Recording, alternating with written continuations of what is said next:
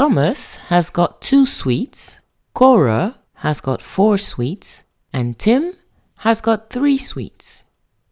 Who has got the most sweets? I repeat. Thomas has got two sweets. Cora has got four sweets. And Tim has got three sweets. Who has got the most sweets?